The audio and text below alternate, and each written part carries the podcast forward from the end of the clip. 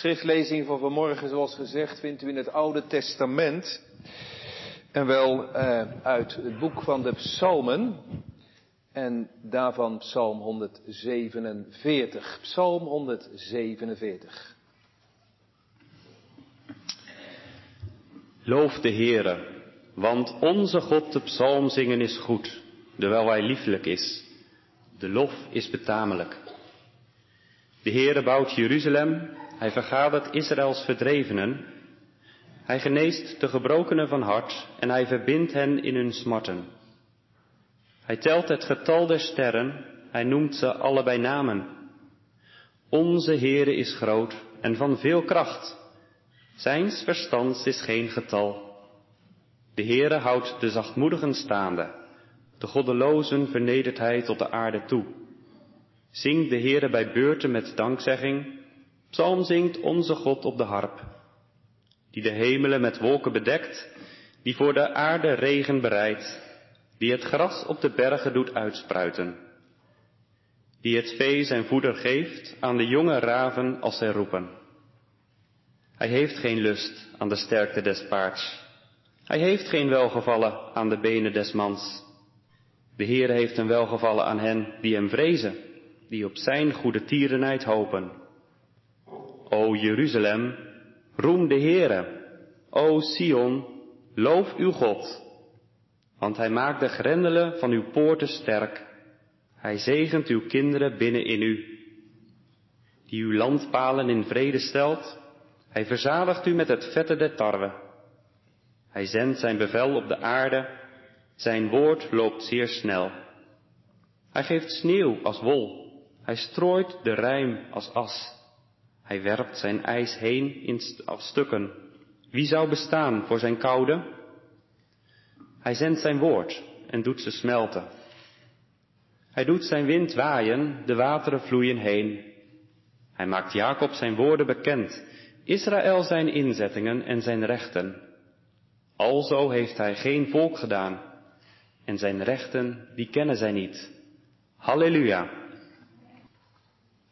Gemeente, de tekst voor de preek is Psalm honderdzevenenveertig, vers negen, het tweede gedeelte. Ik lees het helemaal, vers negen. Die het vee zijn voeder geeft aan de jonge raven als zij roepen. Ik zet boven de preek, er is een God die hoort. En ik heb voor morgen een preek voor de kinderen. En de ouders die mogen natuurlijk ook meeluisteren. Maar ik ga zo preken dat het kleinste kind van morgen er iets van begrijpt. En meeneemt. En praat er maar eens vandaag over. Het gaat over de raven. Ik heb vijf punten. En ze beginnen alle vijf met een R. Het eerste punt is rein. Met een vraagteken. Het tweede punt is roepen. Er staat in onze tekst. De jonge raven als ze roepen. De derde R is de R van redding. Als die raven roepen, dan is er een God die ze hoort. En die ze helpt, die ze redt, die ze eten geeft, anders gaan ze dood. Hij redt ze. De vierde R is de R van richting.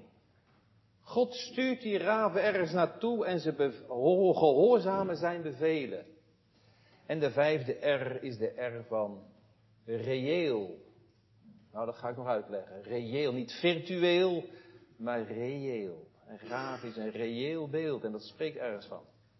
Nou, er is een God die hoort. Rein, roepen, redding, richting en reëel. Kinderen.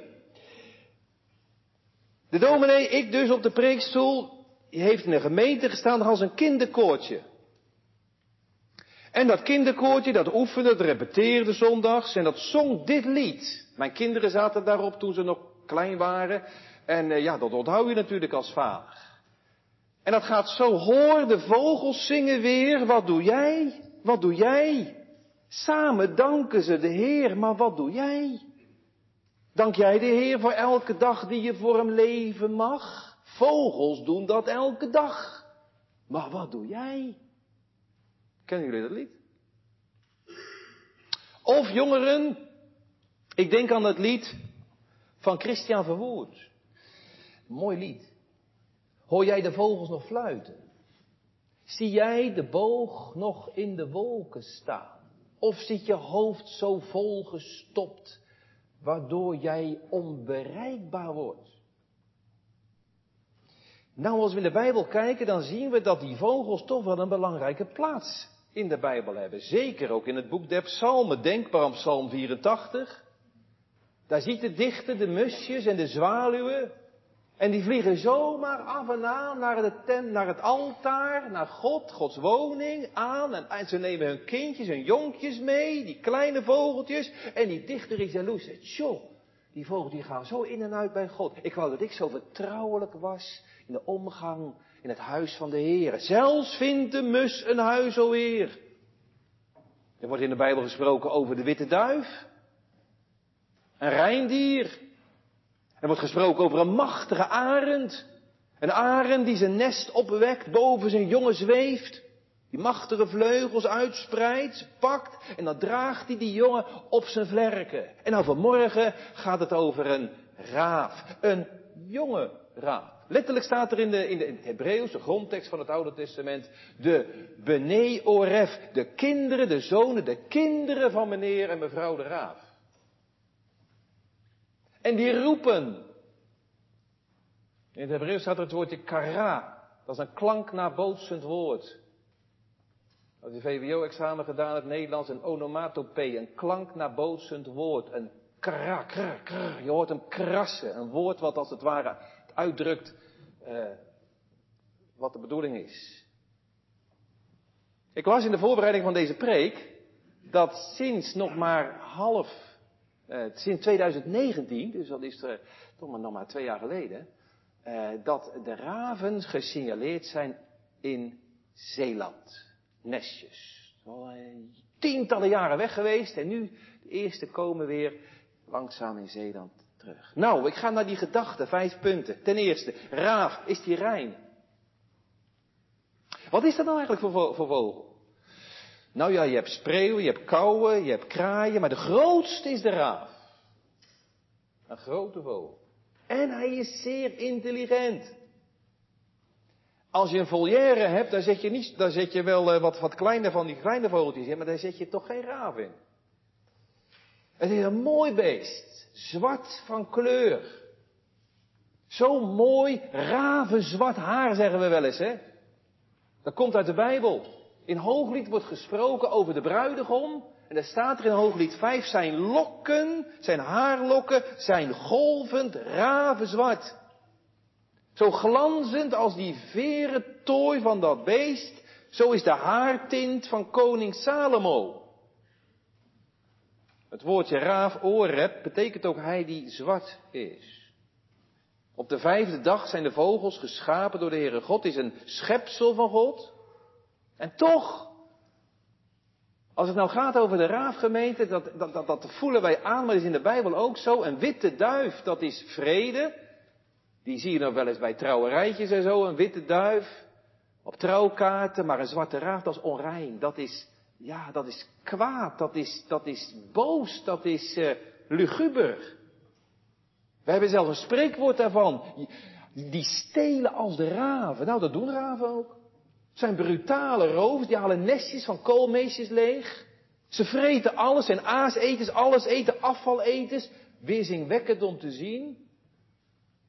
Ze vallen kleine vogeltjes aan, ze slepen alles mee. Ze zijn gulzig, egoïstisch, ze zijn geen lieve dieren. Nou. Kinderen, wat denken jullie aan? Weten jullie een Bijbelse geschiedenis waar de raaf wordt genoemd? Ik weet er één, ik weet er zelfs wel twee. Allereerste vogeltje wat in de Bijbel genoemd wordt, is bij Noach. Dan gaan die wateren dalen van de, van de zondvloed, het oordeel. En dan gaat het venster open.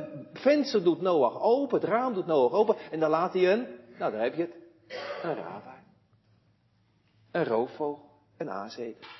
In de, in de Tora staat, in de Leviticus staat, het is een onrein dier. Je mag het niet eten. Het staat niet op het menu van een orthodoxe Jood. Nou, dat is iets over de raaf zelf, wat de Bijbel erover zegt. Het is zelfs zo dat er in de Bijbel staat, kinderen, dat een hele scherpe tekst.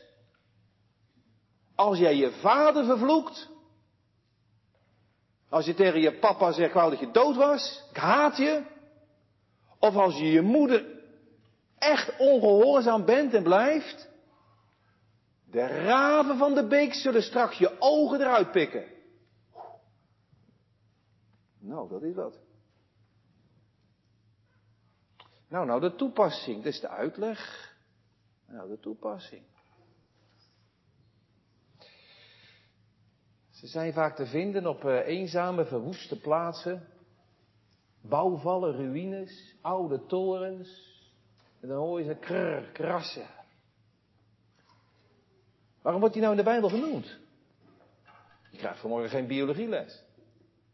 Ik denk dat er ergens een beeld van is. Het is een beeld, een jonge raaf, een kind van een raaf is een beeld van een kind van een mens. Een mensenkind. Een kleinkind. Jonge raven. Kleine kinderen.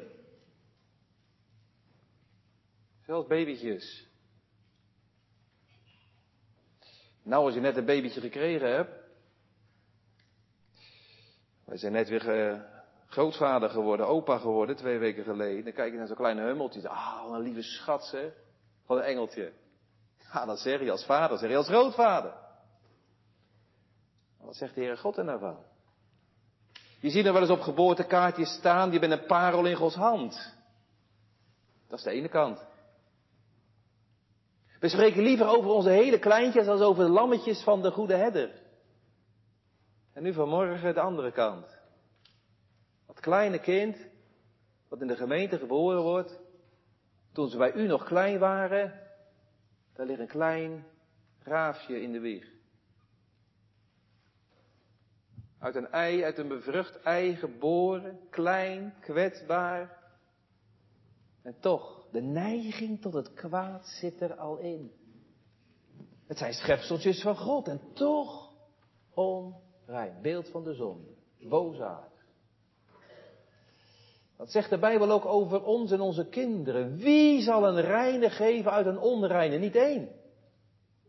Wij zijn het en daarom zijn onze kinderen het ook. Aan de ene kant is het waar. Hè, dat, uh, dat elk kind wat geboren wordt. En elk mens dat hier op aarde leeft en nu vanmorgen in de kerk zit, dat is een schepsel van God, die bent geschapen naar het beeld van God. Dat beeld is nog ergens wel zichtbaar in je. Maar het is evenzeer waar dat die mens die naar het beeld van God geschapen is, ook in ongerechtigheid en in zonden ontvangen en geboren is. De boosheid kleeft jou aan. In het oog van ouders zijn het lieve schatten. Ryle zegt, tijdgenoot van Spurgeon, J C Ryle, hij zegt, als je kijkt in de wieg, dan ligt daar niet een little angel, maar een little sinner. Een klein engeltje, ja voor ons wel, maar voor God, die heilige God, een kleine zondaar. Dat is een verootmoedigende waarheid. De Heer Jezus heeft dat ook bevestigd, het hartje van kinderen. Dus ook van jullie kinderen. Weet je wat er uit het hart komt? Allemaal onreine dingen. Dat leer je niet van papa en mama. Dat leer je soms ook niet altijd van een ander. Maar het zit erin dat je opeens een lelijk woord zegt. Of brutaal of ongehoorzaam bent. Of de Heer Jezus zegt. Uh, zijn boze gedachten. Komen zomaar uit je hart voort. Of uh, gedachten van haat. Of van moord. Of van onreinheid. Als je ouder wordt. Overspel. Hoererij, porno, diefstal, leugen, laster. We hebben een zwart hart. Ik zeg er even voor de duidelijkheid bij. Hè, die kleur zwart, dat heeft, dat heeft niks met huidskleur te maken. Hè, geen ras, alsjeblieft niet. Nee, maar het gaat nu over de onreinheid van binnen het hart. Wij hebben een zwart hart. Ik ben een keer getroffen. Ook in een van mijn vorige gemeenten had je nog een kerkhof. Je had een kerk en daar omheen een kerkhof. Dat is wat anders dan een begraafplaats. Hè? Die is ergens aan de rand van een dorp. Maar een kerkhof is om de kerk. En toen liep ik daar een keer. En toen zag ik een klein kindergrafje. En op dat kindergraf stond deze ontroerende woorden. Daarboven juicht een grote schaar van kinderen voor Gods troon. Kent u dat versje? verlost van zonde en van gevaar, tot eer van 's vaders zoon. Maar als je dat uh, versje nou eens nou, nakijkt, dan is er, is er ook nog een tweede couplet. Diezelfde kindjes, zij waren zondig en onrein, bedorven van gemoed. Maar Jezus maakte hen weer rein en wies hen door zijn bloed. Dat hebben dus kinderen ook nodig, kinderen van raven en kinderen van mensen. Hoe kwamen ze in dat heerlijk oord, daar, daarboven, waar ze nu juichen, die grote schaar. Hoe kwamen ze in dat heerlijk oord? Nou, die kinderen hoorden Jezus' stem. Ze geloofden in zijn dierbaar woord en ze gaven hun hartjes aan hem. Dat is dus nodig. Juist. Hoor je dat? Jongens, meiden, dat je je hartjes of je hart aan de Heer Jezus liet geven. En dat je liet geloven in zijn woord. Alleen het woord en het hele woord. Zo kom je bij de Heer boven. Eerste gedachte is, ze zijn dus geen reine dieren, maar ze zijn onrein. Misschien heeft God, ja, God heeft ze geschapen, maar door de zondeval zijn ze misschien ook wel ontaard. Ik weet het niet, dat zou best kunnen. Geneigd, hoe zegt de catechismus dat? Onbekwaam tot enig goed en we zijn geneigd. Die egoïstische, boven, boze, diefachtige natuurlijk geneigd tot alle kwaad. Tweede gedachte. Die raven die er, die roepen. Er staat in vers negen, en de jonge raven als zij roepen. Tegenwoordig kan je op uh, Google kan je alles vinden. Je kan zelfs het geluid van vogels kan je horen. Nou, ik heb er even naar zitten luisteren natuurlijk in de voorbereiding van de preek. Ik heb wel eens een merel in het echt gehoord. Ik heb ook wel eens een nachtegaal. Als je een nachtegaal in het echt hoort, 's avonds. Prachtig mooi. Dat zijn echte zangvogeltjes. Maar als je een raaf hoort, dat is niet helemaal te horen. Dat schorre, heese schreeuwen. Dat is geen zangvogel.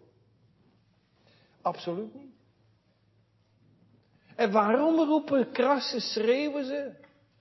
Dat lelijke, nare geluid. Waarom doen ze dat? Omdat ze honger hebben.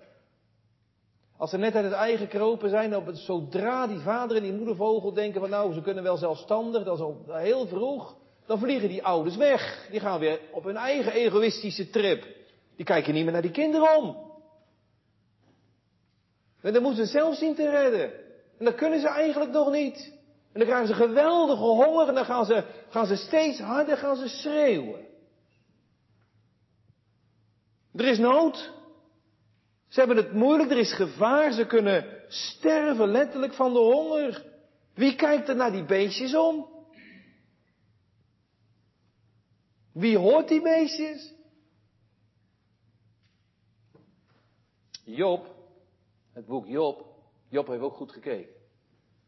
Job zegt, wie bereidt er voor de raaf zijn voedsel, als zijn jongen om hulp roepen tot God, als ze ronddwalen omdat er geen eten is, ze schreeuwen om eten. En dan worden ze gehoord door de Schepper.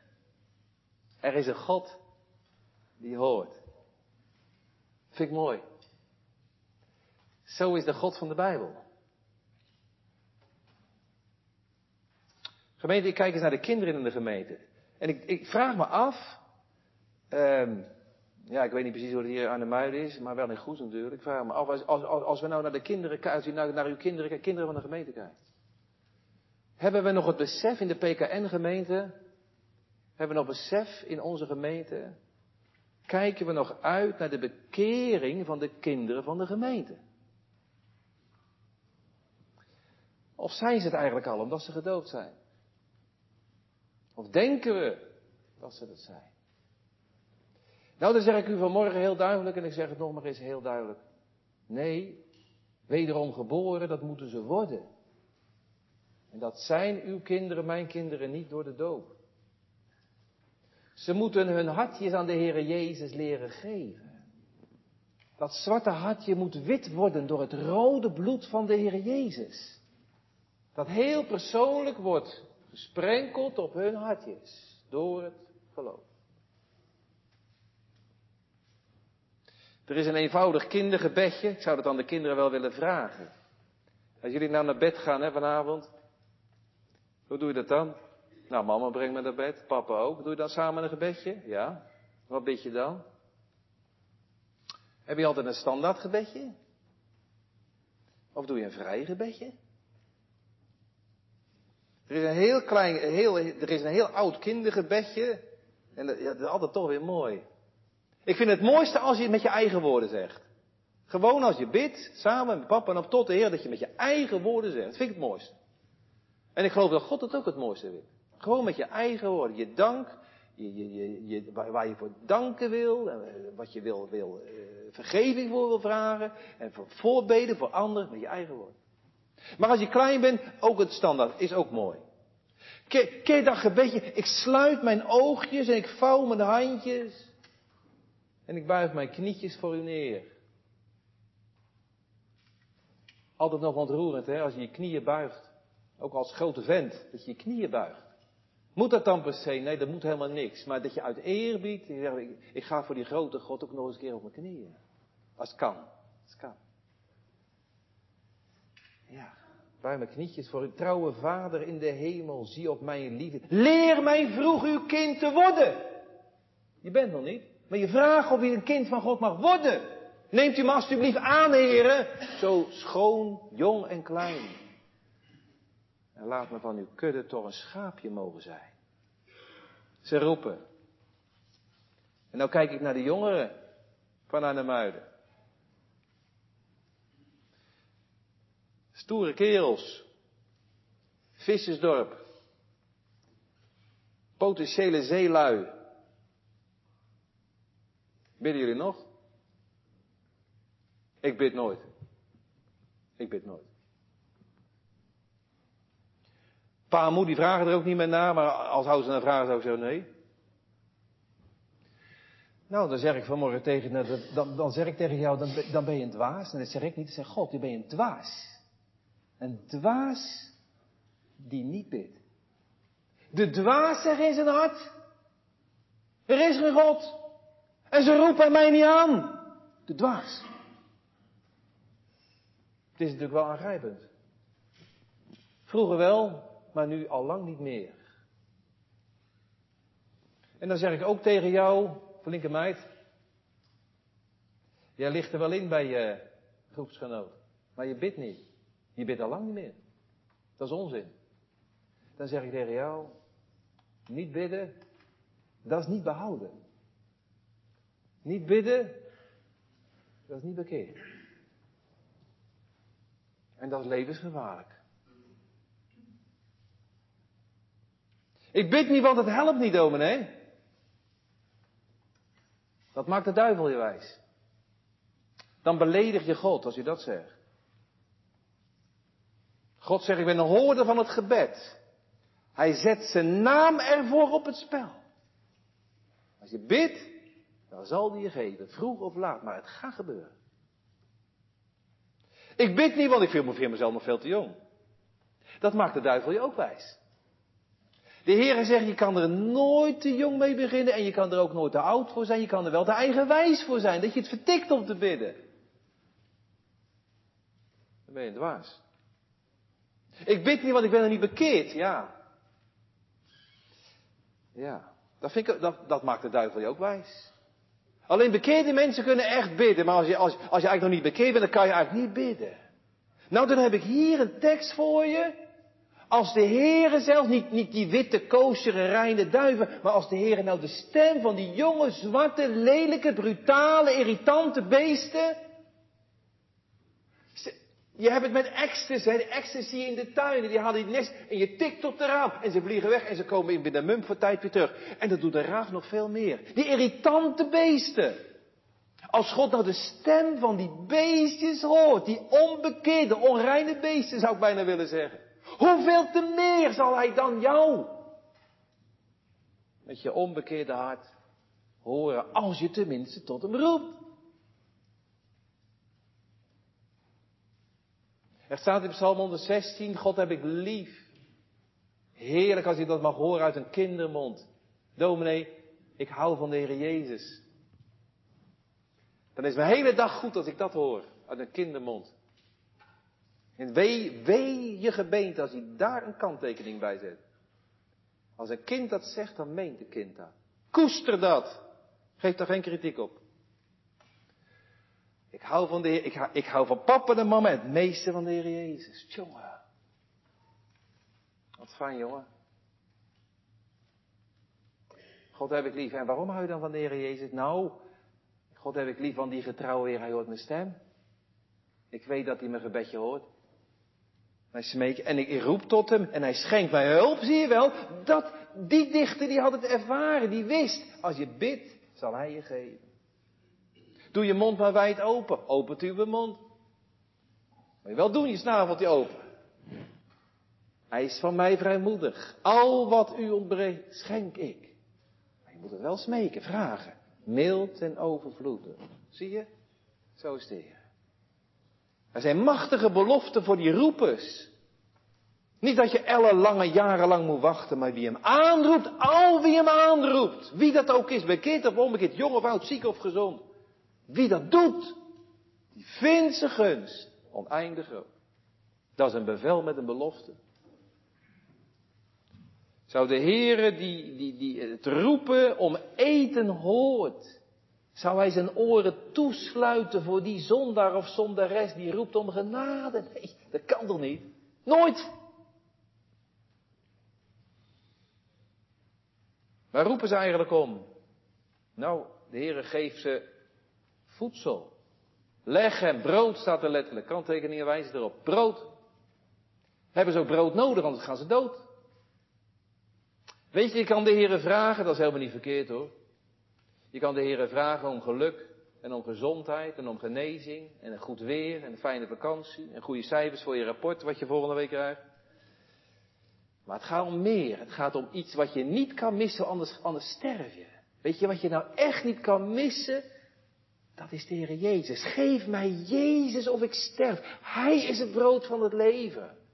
Dat gebroken wordt, in stukjes gebroken wordt, zodat ook de kleintjes het kunnen behappen.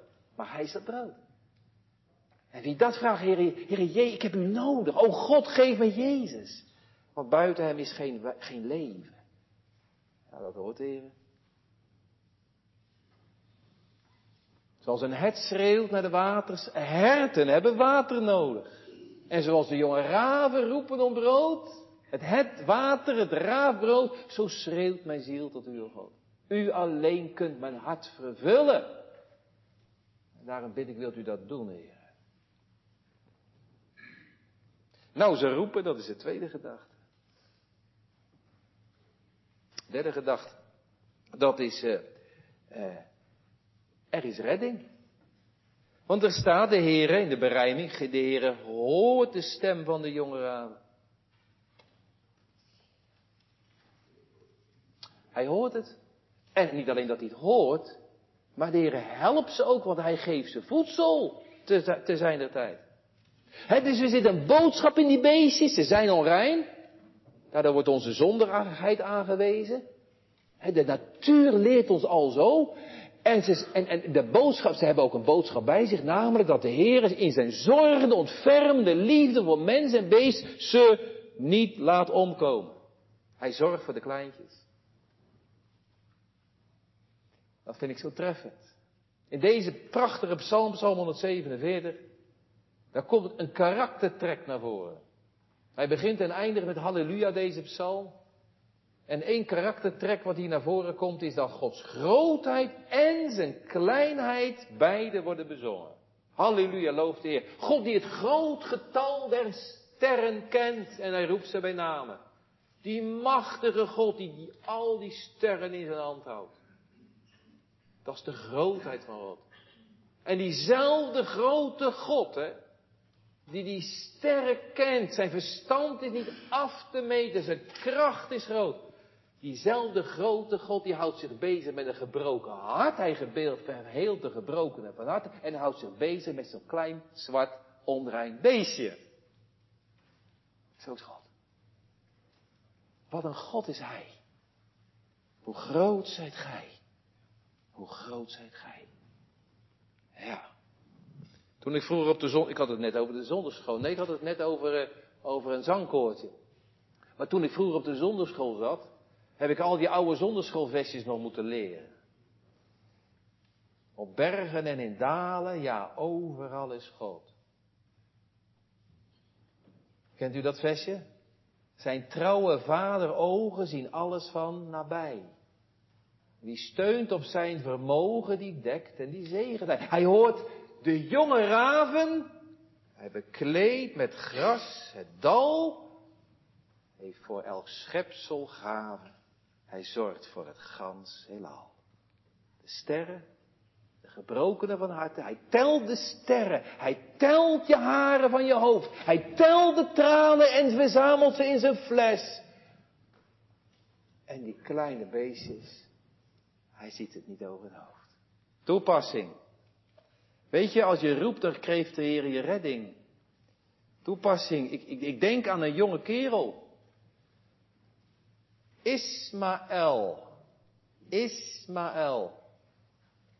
Heel het verkeerde pad op, samen met zijn moeder Hagar. Weggestuurd, een alleenstaande moeder, je zou bijna kunnen zeggen een gescheiden moeder. Weggestuurd uit de aartsvaderlijke tent, dan gaat ze op weg samen met haar zoon richting Egypte, richting de wereld. Weg van het altaar, weg van de God van Israël. Richting de wereld, Hagar met Ismaël. Dan gaan ze dwars door die snikhete woestijn, dan is het fles met water is op. En dat ventje, dat, heet, dat, dat gaat sterven van de dorst. Ik heb dorst, ik heb dorst, mam, ik heb dorst. Ja, er is geen water. Op een gegeven moment, dan, valt hij, dan zakt hij door zijn benen en dan valt hij daar neer. En dan staat er zo, treffend in Genesis eenentwintig, en de, en, en de Heere hoorde de stem van de jongen die daar was. Hij hoorde de stem van Ismaël. In zijn, in zijn aanmächtigheid, die bijna stierf. Ja, hij kreunde, hij steunde, hij, hij, hij, hij riep tot de Heer, dat zwakke stemmetje wel. En de Heere hoorde de stem van de jongen. Riep hij tot God? Nou, misschien riep hij wel tot zijn moeder, ik weet het niet. Maar hij riep in ieder geval. En de Heer hoorde het. Is dat diezelfde Ismaël die uh, gespot had met Isaac? Ja. De Heer hoorde de stem van de jongen. Ook zo'n raaf, jonge raaf. Is dat diezelfde Ismaël wiens nakomelingen straks de Arabieren, het volk der Joden, enorm dwars gaat zitten? Ja. Er is een oude Joodse uitleg, een Midrash, die zegt, en de Heere hoorde de stem van Ismaël die daar lag. En de Heer hoorde het en de engelen zeiden tegen de Heere God, nou, dit moet je snappen, maar ik vind het wel mooi. De engelen zeiden tegen de Heere God, wilt u alstublieft deze jongen niet, niet verhoren? Wilt u dat alstublieft niet doen, Heere God? Want deze jongen, die in zijn nakomelingen, die gaan straks het volk Israël, uw volk, zo dwars zitten. Laat hem maar doodgaan. En toen zei de Heere God tegen, uh, tegen de engelen, is hij op dit moment nou godvruchtig of is hij goddeloos? Dan moesten de engelen zeggen, ja, hij is godvruchtig, want hij roept u aan. Ja, dat klopt. Toen zei de Heere God, ja, tussen aanhalingstekens natuurlijk, het is een, een verhaal. Toen zei de Heere God, ik luister naar elke zondaar in zijn toestand nu en ik reken hem niet af op zijn toekomstige misdaden. Maar nu. De Heere hoorde de stem van de jongen die daar lag, die daar toen, nu lag. En als je hem nu aanroept, dan zal de Heere nu naar je luisteren. Ja, dat, daar moet je even over nadenken, maar dat is wel heel diep. Dat is wel heel diep. En de Heere opende de waterput en hij bleef gelukkig in leven. Zie je, raven, redding. Buiten zichzelf, bij Christus, bij God. Hij is het levende, hij, geeft, hij is het brood. De Heer Jezus zegt in het Nieuwe Testament, die, die heeft het ook gezien. Je had veel van die beestjes in Israël. In Lucas twaalf staat dat. Daar zegt de Heer, let op de raven, dan noemt hij die vogel. Ze zaaien niet, ze maaien niet, ze hebben geen voorraadschuren, ze hebben geen, geen voorraadkamer. Nou, toch voedt God ze. Hoeveel te meer gaat gij de vogels te boven, o mens? Dat is nou het liefste werk wat God doet. Redding geven. Verhoring geven. Dat is het liefste werk. Hij luistert naar, naar beestjes. Hoeveel te meer luistert hij naar mensen. Tenminste, als hij maar wat hoort. Ik bid al lang niet meer. God heb ik lief. Hij neigt zijn oor. Weet je wat dat is, je oor neigen? Dat is dit. Wat zeg je? Dat doen oude mensen wel als ze doof zijn, hè? Maar de Heer is niet doof. Nee, je kan ook zo doen omdat je zo ontzettend geïnteresseerd bent in. Je wil geen woord missen. Je wil alles opvangen wat die ander zegt. Heel goed luisteren. Dat doet de Heer. En als de Heer nou heel goed luistert, elke dag bij jouw slaapkamer. Hoort hij wat? Die jongen die ploft zomaar zijn bed in. En dat meisje dat, dat, dat rolt dat bed uit en er is helemaal niks, helemaal niks. Ik hoor helemaal niks. Ze roepen me niet aan. Er wonen twee dwazen in dat huis. Wat erg. Wat erg. Er is een God die hoort, dan hoort hij wat. Dan hoort hij niks. Het is het liefste werk dat God graag doet, zei ik u. Hij luistert veel liever naar kinderen van mensen dan naar kinderen van vogels.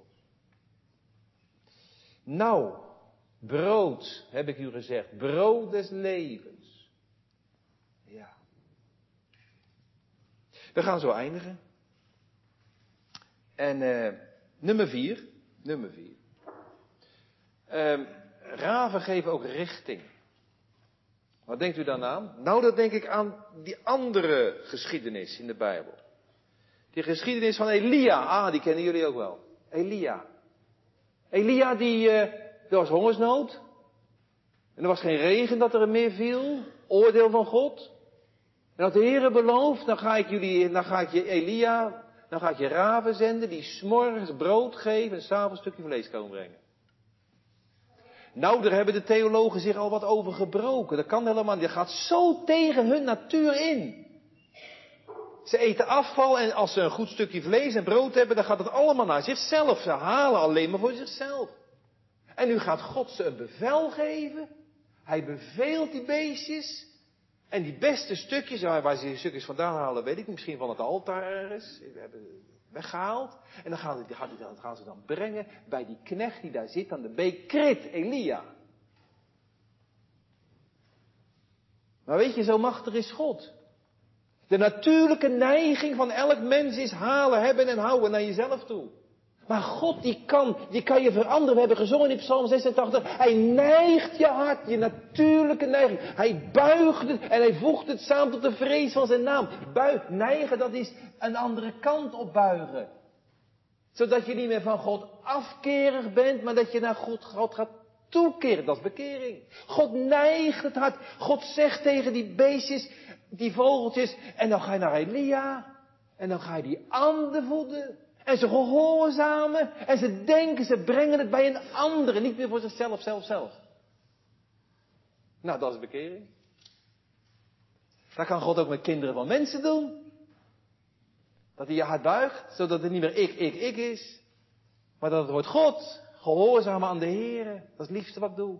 Omdat ik weet, zijn wil is wijs en heilig. En ik ga nou ook rekening houden met een ander. Niet alleen voor mezelf, maar ook met een ander. Met de naaste. Zie je? Zie je? Richting. Nou, het laatste. Dat is de raven reëel. Wat bedoelt u daarmee, dominee? Reëel. Nou, ik zei het al. Je hebt een virtuele wereld. En een virtuele wereld wil zeggen, ja, dat is eigenlijk net echt. Je hebt zo'n bril op. En of je kijkt, je doet een game, je doet een spelletje. Dat is virtueel. Je kan virtueel voetballen doen. Ja, dat doe je op de computer. Dat is niet, dat is niet in het echt. Maar reëel wil zeggen, het is de werkelijkheid. En weet je, dat is het laatste wat ik dan wil zeggen. Als hier gesproken wordt in Gods woord over de jonge raven, als ze roepen. Dan is dat een beeld van de kinderen der mensen. En ik zei het al in het begin van de preek. We, we, denken, we, kijken toch liever in, we spreken toch liever in de termen van de lammetjes van de kudde. Van die pareltjes in Gods hand. Of die musjes en die zwaluwen die hun jongskens leggen. Ja, dat, dat is een liefelijk beeld. Zangvogeltjes. Maar om nou de kinderen van de gemeente te vergelijken met die zwarte, brutale, onreine beest. En dat is toch wat het is. Ben je nou, in Gods oog dan, hè? Ben je nou een, een kleine prins? Een kleine prinses?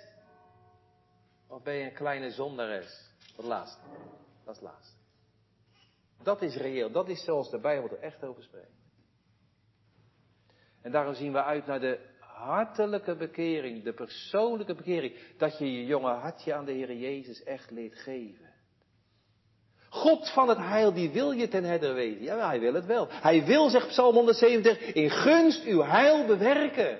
God wil het wel, hoor. Dat is het liefste wat hij doet. Dan roep jij. Zijn kinderen van de gemeente kinderen van God? Nee. Zijn gedoopte kinderen? Zijn dat nou kinderen van God? Nee. Wat zijn het dan? Kinderen van Adam, ja. Is het dan meer? Ja. Maar net geen kinderen van God. Ja. Eeuwenlang hebben we gezegd kinderen van het verbond. Ik zelf persoonlijk spreek liever over kinderen van het koninkrijk. Maar hoe dan ook, het zijn kinderen van het koninkrijk. Maar ook kinderen van het koninkrijk die kunnen worden uitgeworpen.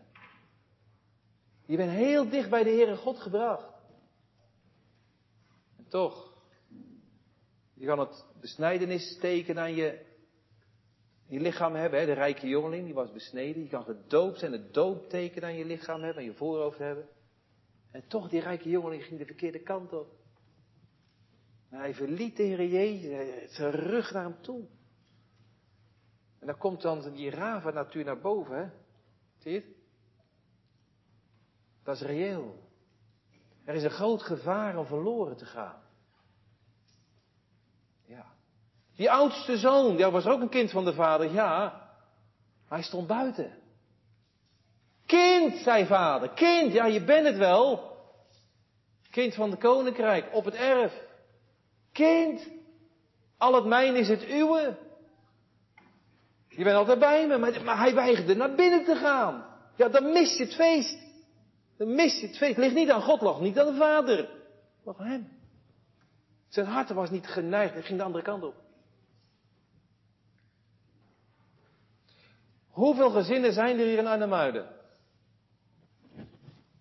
Hoeveel gezinnen zijn er hier in Arnemuiden? Ik zeg het met de grootste ja, zorg en teerheid. Dat moet u van me aannemen. Hoeveel gezinnen zijn er hier in Arnemuiden? Waar op een gegeven moment uw gedoopt kindje.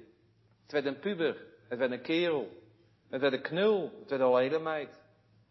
En op een zwarte zaterdag. Een zwarte zaterdag. Komt die... Uw zoon, uw dochter, nog bij u in huis, die komt naar je toe als papa en mama. En die zegt, ma, pa, ik geloof niet meer.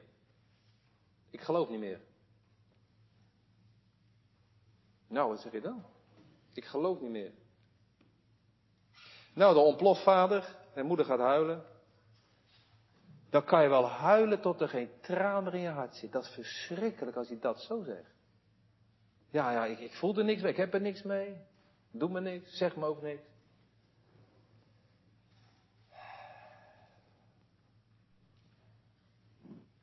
Na jouw overtuiging neemt aan jouw zoon, jouw dochter... Misschien zit jij hier wel, jongen. Denk je zo, je zit er hier, maar je zit hier. Niks meer. Na jouw overtuiging als vader en moeder neemt jouw zoon, jouw dochter... echt een verkeerde afslag. Echt. Het mooiste wat je kan krijgen, dat ga je straks eeuwig mislopen. Oh ja, dan ga ik nog wel een keer mee, maar als ik achttien ben, dan ga ik echt niet meer. Dat is nou die raven natuurlijk, dat, dat, dat was dat gedoopte kindje, weet je wel. Wanneer is dat dan begonnen, jongen, dat hij jou niks meer zei? Ja, dat begon al in groep acht. Nou, dat klopt. Aan het eind van de basisschool, daar zie je al heel duidelijk jongens die echt onverschillig zijn. Die al naar dingen zitten te kijken en dingen met elkaar delen. Jongen, jongen, wat een, wat, wat een onreinheid. Het begint al op de basisschool, eind groep zeven, groep acht. Daar zie, daar zie je het al, hè. Maar je denkt als ouders, dat doet mijn kind niet. Maar ze doen het, ze doen het hoor, ze doen het echt. Alleen je wilt niet weten.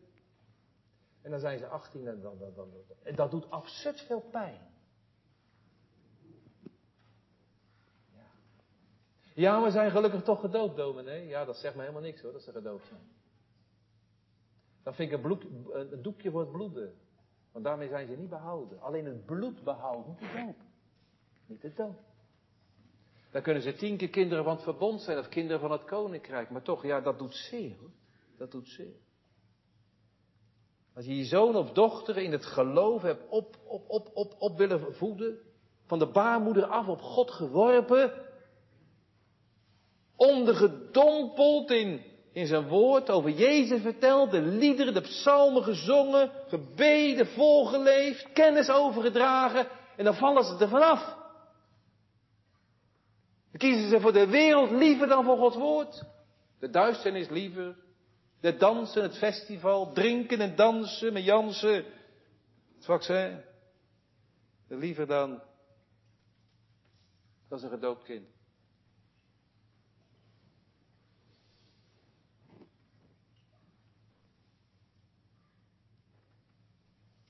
Misschien dat u dan op deze tekst, ja, dat je daarop kan pleiten. Van Heere, hij openbaart, zij openbaart zich als een onrein, als een onwederom geboren mens. En ik pleit en ik bid, Heer, dat u de harten neigt, vrees van uw naam. Als u de jonge raven hoort, als u Ismaël hoorde, Heer, zou u dan ook mijn kind willen redden van de dood. Er is een God die hoort, jongens. Er is een God die hoort, gemeente. En hij hoort mij als ik roep. Wie hem aanroept in de nood, doe dat. Dan vind je zijn gunst oneindig groot. Amen.